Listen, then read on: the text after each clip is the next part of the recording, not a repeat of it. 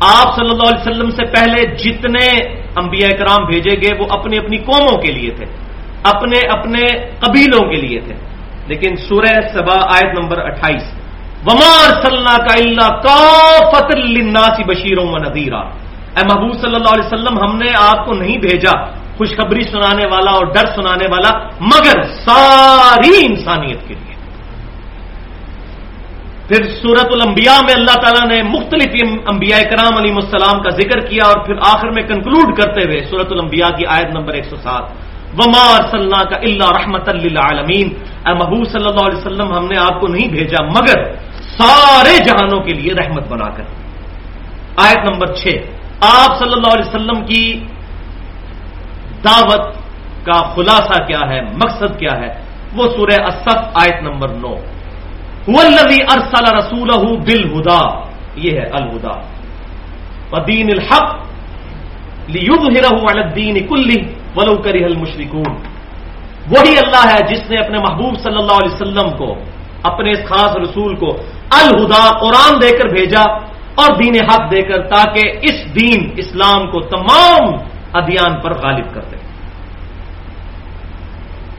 تو یہ آپ صلی اللہ علیہ وسلم کی بےسط انبیاء کرام کی کنکلوژن ہے۔ کیونکہ یہ پوری انسانیت کے لیے آئے، لہذا کسی اور قبیلے کے لیے، کسی اور پیغمبر کی ضرورت نہیں۔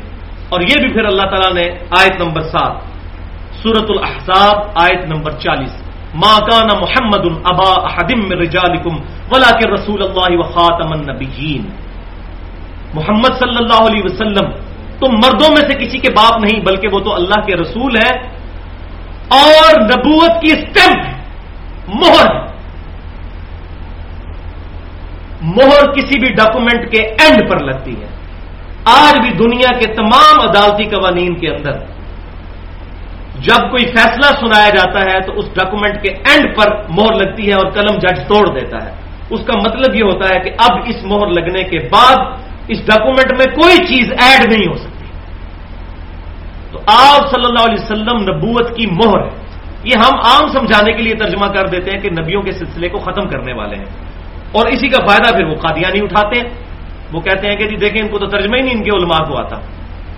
تو یہ لفظ سمجھ لیں، خاتم۔ یہاں لفظ ہے خاتم، زبر کے ساتھ۔ خاتم کا مطلب ہوتا ہے اسٹمپ مہر۔ ایک لفظ ہوتا ہے خاتم، اس کا مطلب ہوتا ہے ختم کرنے والے۔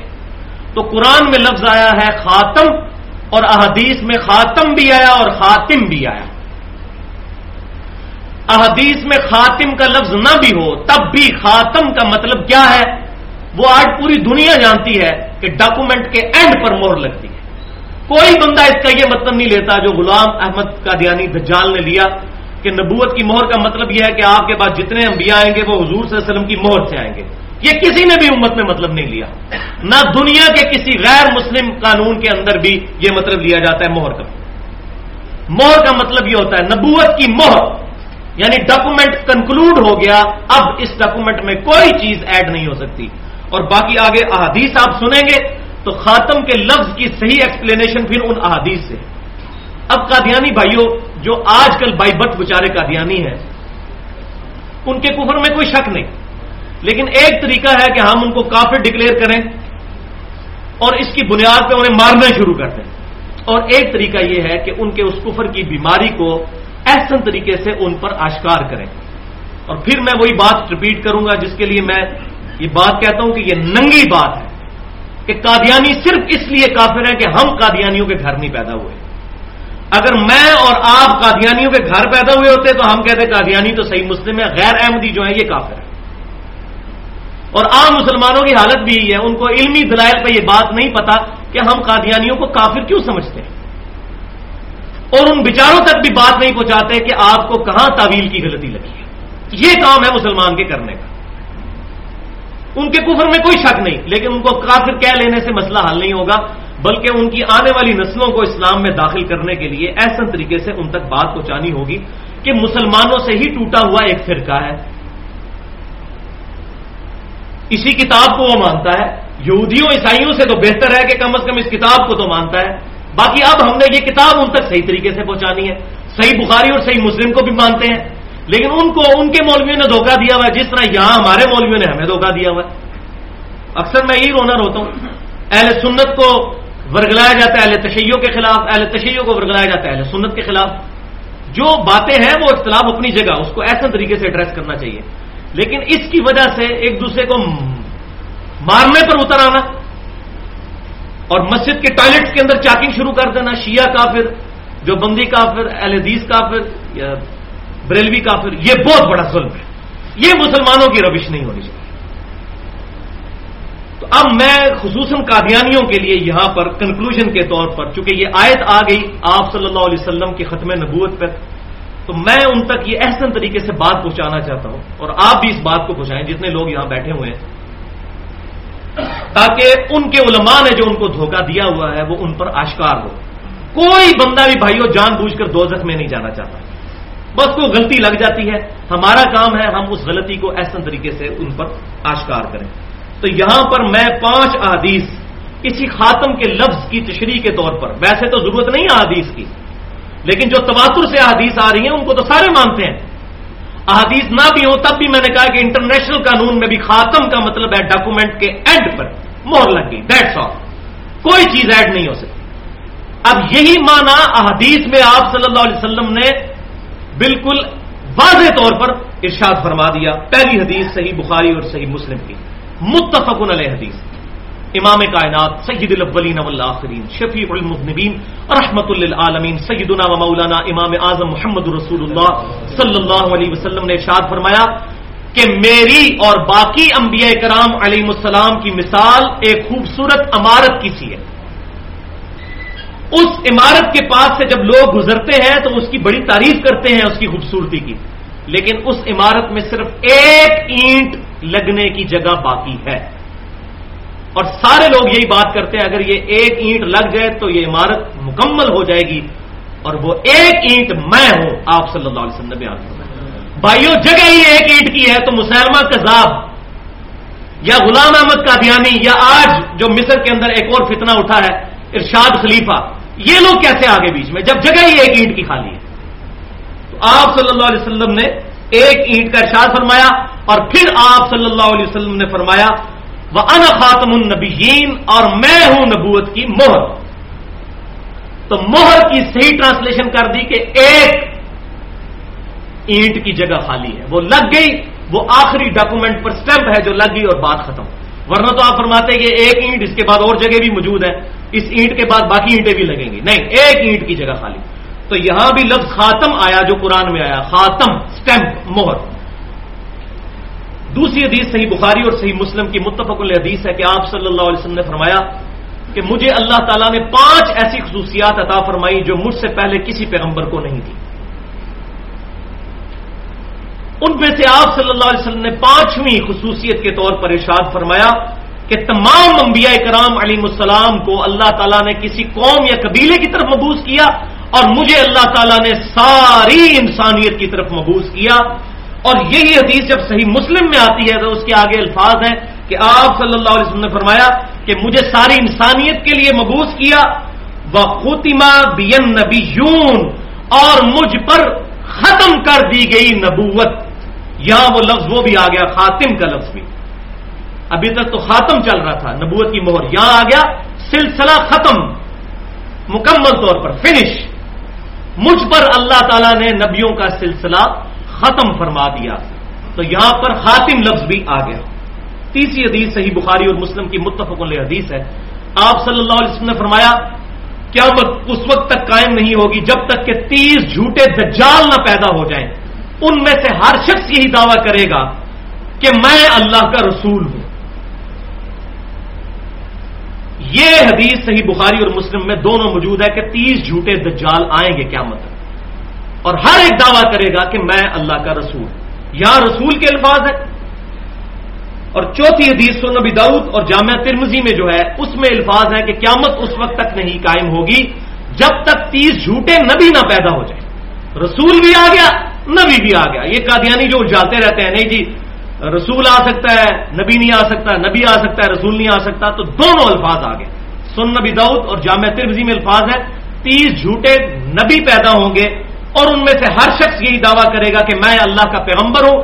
پھر آپ صلی اللہ علیہ وسلم نے ساتھ ہی بھی فرما دیا، آنا خاتم النبیین، لا نبی آبادی میں خاتم النبیین ہوں، نبوت کی مہر ہوں۔ میرے بعد کوئی نبی نہیں۔ یہ مہر کا مطلب ہے۔ خود یہ آپ صلی اللہ علیہ وسلم نے ایکسپلین فرما دیا۔ اور آخری فیصلہ کن حدیث اس مسئلے میں؟ ویسے تو یہ ساری فیصلہ کن ہے پانچویں حدیث۔ جو جامعہ ترمزی میں موجود ہے، المستدرک للحاکم میں بھی صحیح صنعت کے ساتھ ہے، امام زہبی نے بھی موافقت کی ہے، اور بخاری اور مسلم کی شرط پر یہ حدیث بالکل صحیح ہے۔ کہ آپ صلی اللہ علیہ وسلم نے فرمایا کہ بے شک مجھ پر رسالت اور نبوت آخری درجے پہ مکمل ہو چکی ہے۔ بے شک میری ذات کے بعد نبوت اور رسالت منقطع ہو چکی ہے۔ میرے بعد نہ تو کوئی نبی آئے گا اور نہ کوئی رسول آئے گا۔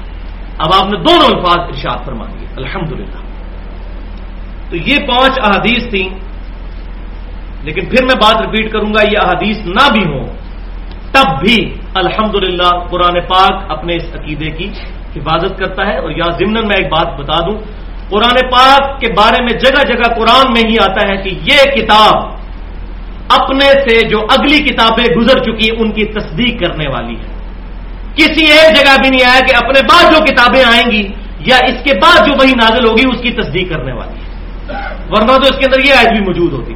جب بھی بات آئی تو یہی کہ اس سے پہلے جو کتابیں نازل ہوئی ان کی تصدیق کرنے والی ہے اور یہ ضروری تھا کہ بعد میں اگر کوئی وہی نازل ہوتی تو اس کا ذکر اس میں ہوتا۔ کیوں؟ کیونکہ تورات اور انجیل میں بھی ذکر ہے کہ اس کے بعد آخری کتاب نازل ہوگی۔ جب بھی کوئی کتاب نازل ہوتی ہے، وہ اپنے سے پچھلی کتابوں کی تصدیق اور آنے والوں کی بشارت دیتی ہے۔ اس کتاب میں بار بار یہی ذکر ہوا کہ یہ کتاب تصدیق کرتی ہے، اس سے پہلے جو کتابیں نازل ہوئی۔ تو الحمدللہ، یہ آخری درجے میں اس معاملے میں حق واضح ہو گیا۔ وہ ہے علم غیب اور کشف کے حوالے سے۔ کہ غیبی علوم انبیاء کرام علیہ السلام کے علاوہ کسی اور کے لیے ماننا تو بھائیوں ایسا عقیدہ رکھنا ختم نبوت کے منافی ہے سوائے ایک چیز کے جو بخاری اور مسلم میں ہے کہ میری وفات کے بعد اب نبوت کی خبروں میں سے صرف مبشرات باقی ہیں۔ پوچھا گیا مبشرات کیا ہیں تو فرمایا، آپ صلی اللہ علیہ وسلم نے کہ وہ خواب ہے لیکن ساتھ ہی صحیح مسلم میں حدیث ہے، آپ صلی اللہ علیہ وسلم نے فرمایا کہ خواب شیطان کی طرف سے بھی ہو سکتا ہے اور خواب اللہ کی طرف سے۔ اب یہ فیصلہ پھر کتاب و سنت پہ ہوگا کہ یہ خواب صحیح ہے یا فراڈ ہے۔ کیونکہ ہر مکتبہ فکر ہی نبی صلی اللہ علیہ وسلم کو خواب میں دیکھتا ہے اور کہتا ہے جی نبی صلی اللہ علیہ وسلم نے کہا کہ یہ جماعت ٹھیک ہے، باقی ساری فارغ ہے میں تو ساری جماعتیں پھری ہیں، کیا تبلیغی جماعت، کیا دعوت اسلامی، اسی طریقے سے باقی مقابلے فکر کی جماعتیں۔ ساروں کے پاس ماشاء اللہ تھوک کے حساب سے خواب موجود ہے بیان کرنے کے۔ لیے اور پھر دوسرے کا نہیں مانیں گے، اپنا ہی مانیں گے۔ انہیں جی ان کو تو آ ہی نہیں سکتا خواب۔ تو بھائیو، یہ جو ایک دوگلی پالیسی چل رہی ہے نا، یہ بہت غلط چیز ہے۔ اسی کو بنیاد بنایا صوفیاء نے۔ اور انہوں نے کہا جی ہمیں جو ہے وہ کشف ہو جاتا ہے، غیبی خبریں حاصل ہو جاتی ہیں۔ اور پھر ان صوفیاء کے بھی پھر چیزوں کو یوز کر کے پھر ایک بندے نے بالکل ننگی قسم کی بات کر دی۔ اور بےچارا جو ہے وہ کافی ڈکلیئر ہو گیا، غلام احمد کا دیا نہیں بےچارا اس لیے کہہ رہا ہوں کہ اس سے بڑی باتیں صوفیاء کر کے گئے ہیں، لیکن ان کو ہم سارے رحمت اللہ علیہ کہتے ہیں۔ ہم سے مراد جو آپ لوگ ہیں۔ میں تو نہیں کہتا، میں تو احتیاط کرتا ہوں، نہ ان کے بارے میں بدگمانی کرتا ہوں اور نہ کوئی اس نے زن رکھتا ہوں، کیونکہ ان کی کتابوں میں بہت کچھ فراڈ موجود ہے۔ کسی کو تسلی کرنی ہو تو ہمارا ریسرچ پیپر ایل ایس سنت پاک ڈاٹ کام پہ رکھا ہوا ہے۔ اندھا دھن پیروی کا انجام۔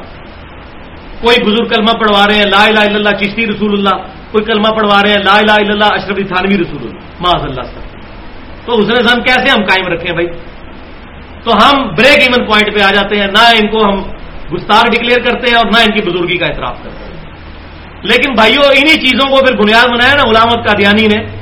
اور اس نے جو ہے وہ اپنی کتاب کے اندر باقاعدہ صوفیاء کے کشف کے حوالے دیے اس کی آپ اگر کتابیں پڑھیں نا، روحانی خزائن حقیقت الوحی، خصوصاً وہ کتاب، کشتی نو مکتوبات احمدیہ، یہ کتابیں آپ پڑھیں تو آپ دنگ رہ جائیں گے۔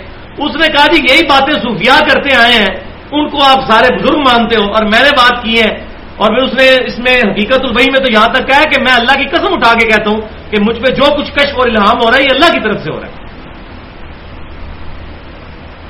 تو بھائیو، یہ سارے دعوے پھر بالآخر اس رزلٹ تک پہنچے۔ اس کے پیچھے بنیاد ان لوگوں نے فراہم کی۔ تو ہم ان کا بھی رد کرتے ہیں، اس پہ میں نے پچاس منٹ کی گفتگو کی ہے علم غیب پر۔ اہل سنت پاک ڈاٹ کام پہ مسئلہ نمبر چھ کے نام سے رکھی ہوئی ہے۔ وہ ڈیٹیل سے سن لیں۔ اس میں میں نے کشف اور ان تمام چیزوں کو ڈیٹیل کے ساتھ بیان کیا، لیکن آج یہاں پر میں دو حدیثیں بیان کرنا ضروری سمجھتا ہوں۔ پہلی حدیث صحیح بخاری اور مسلم کی کہ آپ صلی اللہ علیہ وسلم نے فرمایا، متفق حدیث ہے کہ پہلی امتوں میں جو گزر چکی اگلی امتیں، ان میں محدث ہوا کرتے تھے۔ ایک ہوتا ہے محدث، حدیث روایت کرنے والا۔ ایک ہوتا ہے محدث، جس کے دل میں بات ڈالی جائے۔ تو پچھلی جو امتیں جو اگلی گزر چکی ہیں، ان میں محدث ہوا کرتے تھے۔ میری امت میں اگر کوئی ہوتا تو سیدنا عمر ہوتے۔ اگر ہوتا تو، وہ بھی صرف ایک بندے کا آپ نے فرمایا کہ وہ عمر ہوتے۔ وہ بھی نہیں ہے۔ پہلے کشف اور الہام ہو جایا کرتا تھا، جیسے حضرت موسا کی والدہ کو ہوا، عیسیٰ علیہ السلام کی والدہ کو ہوا، وہ انبیاء میں سے تو نہیں تھی لیکن اس امت میں یہ بین تو میں اس میں ایک جملہ بولا کرتا ہوں، جس طریقے سے توحید آخری درجے میں کامل ہوئی اس امت میں، کہ سجدہ تعظیمی بھی حرام ہو گیا جو پچھلی امتوں میں جائز تھا۔ ختم نبوت بھی آخری درجے میں ہوئی کہ کشف اور الہام جو غیر انبیاء کو پہلے ہوا کرتا تھا وہ اس امت میں بھی حرام کر دیا گیا کہ نہیں ہو فراڈ ہی ہوگا اگر کوئی کہتا ہے۔ اس پہ وہ جو سیدنا عمر کی طرف ایک ضعیف روایت اور بات صنعتیں تو اس کی ہے ہی من گھڑت ہے کہ سیدنا عمر نے چھ سو میل دور ایک ساریہ نامی جرنیل کو دیکھا اور کہا، یا ساریت الجبل۔ یہ اکثر آپ سنیں گے، حضرت عمر فاروق رضی اللہ تعالیٰ ہو کہ جب شہادت کے دن آتے ہیں تو جمعے کی تقریروں میں لوگ یہ بیان کر رہے ہوتے ہیں۔ بھائیو، یہ اصول محدثین پر بالکل ریجیکٹڈ روایت ہے۔ اس کے مقابلے میں صحیح بخاری میں کتاب الشہادات کے اندر ایک روایت ہے کہ سیدنا عمر رضی اللہ تعالیٰ نے کہتے ہیں کہ پہلے پہل جب تک نبی صلی اللہ علیہ وسلم ہم میں موجود تھے، تو اللہ تعالیٰ وہی کے ذریعے ہمارا مواخذہ کر لیتا تھا۔ کوئی بندہ بات چھپاتا تھا، اللہ تعالیٰ اپنے نبی کو بتا دیتا تھا۔ اب وہی کا سلسلہ ختم ہو چکا ہے۔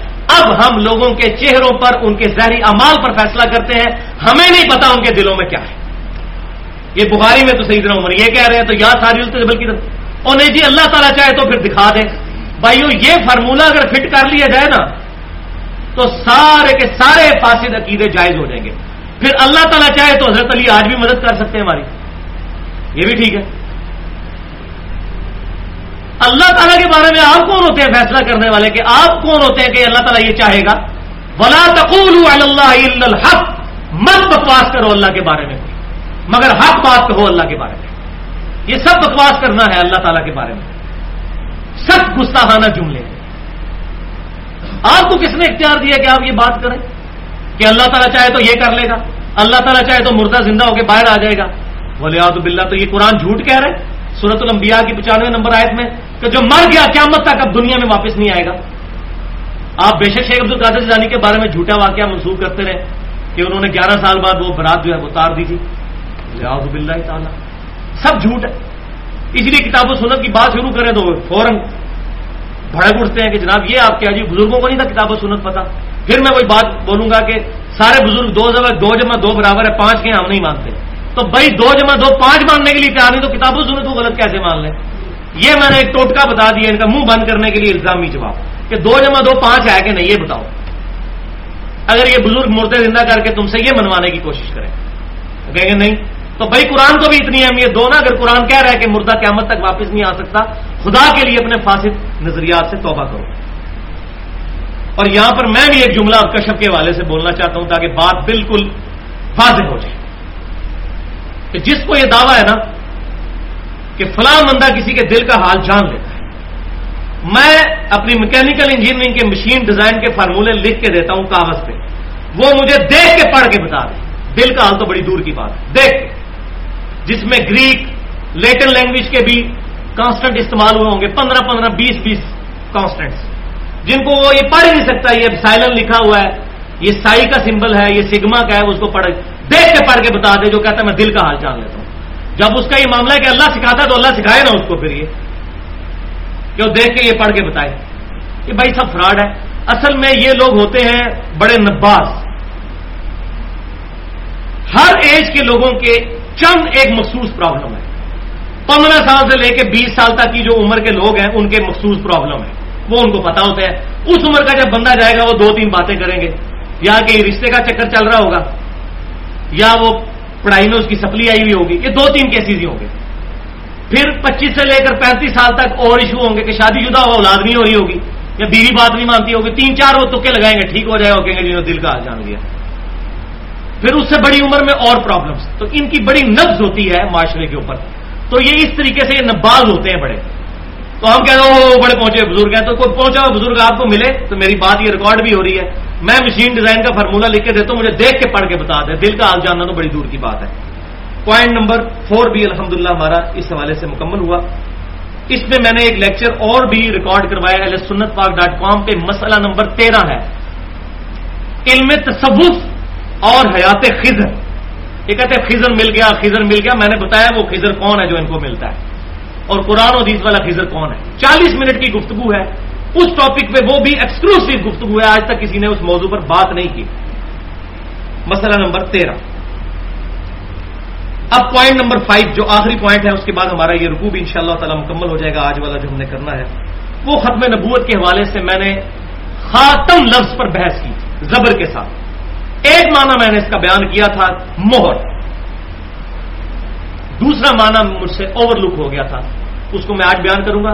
لیکن یہ پہلے سمجھ لیں کہ انگوٹھی کے لیے، مہر کے لیے بھی خاتم کا لفظ استعمال ہوتا ہے۔ اور میں نے پچھلی دفعہ بتایا تھا کہ خاتم کا مطلب ہے مہر ڈاکومنٹ کے اینڈ پہ مہر لگتی ہے، جس کے بعد کوئی چیز ایڈ نہیں ہو سکتی۔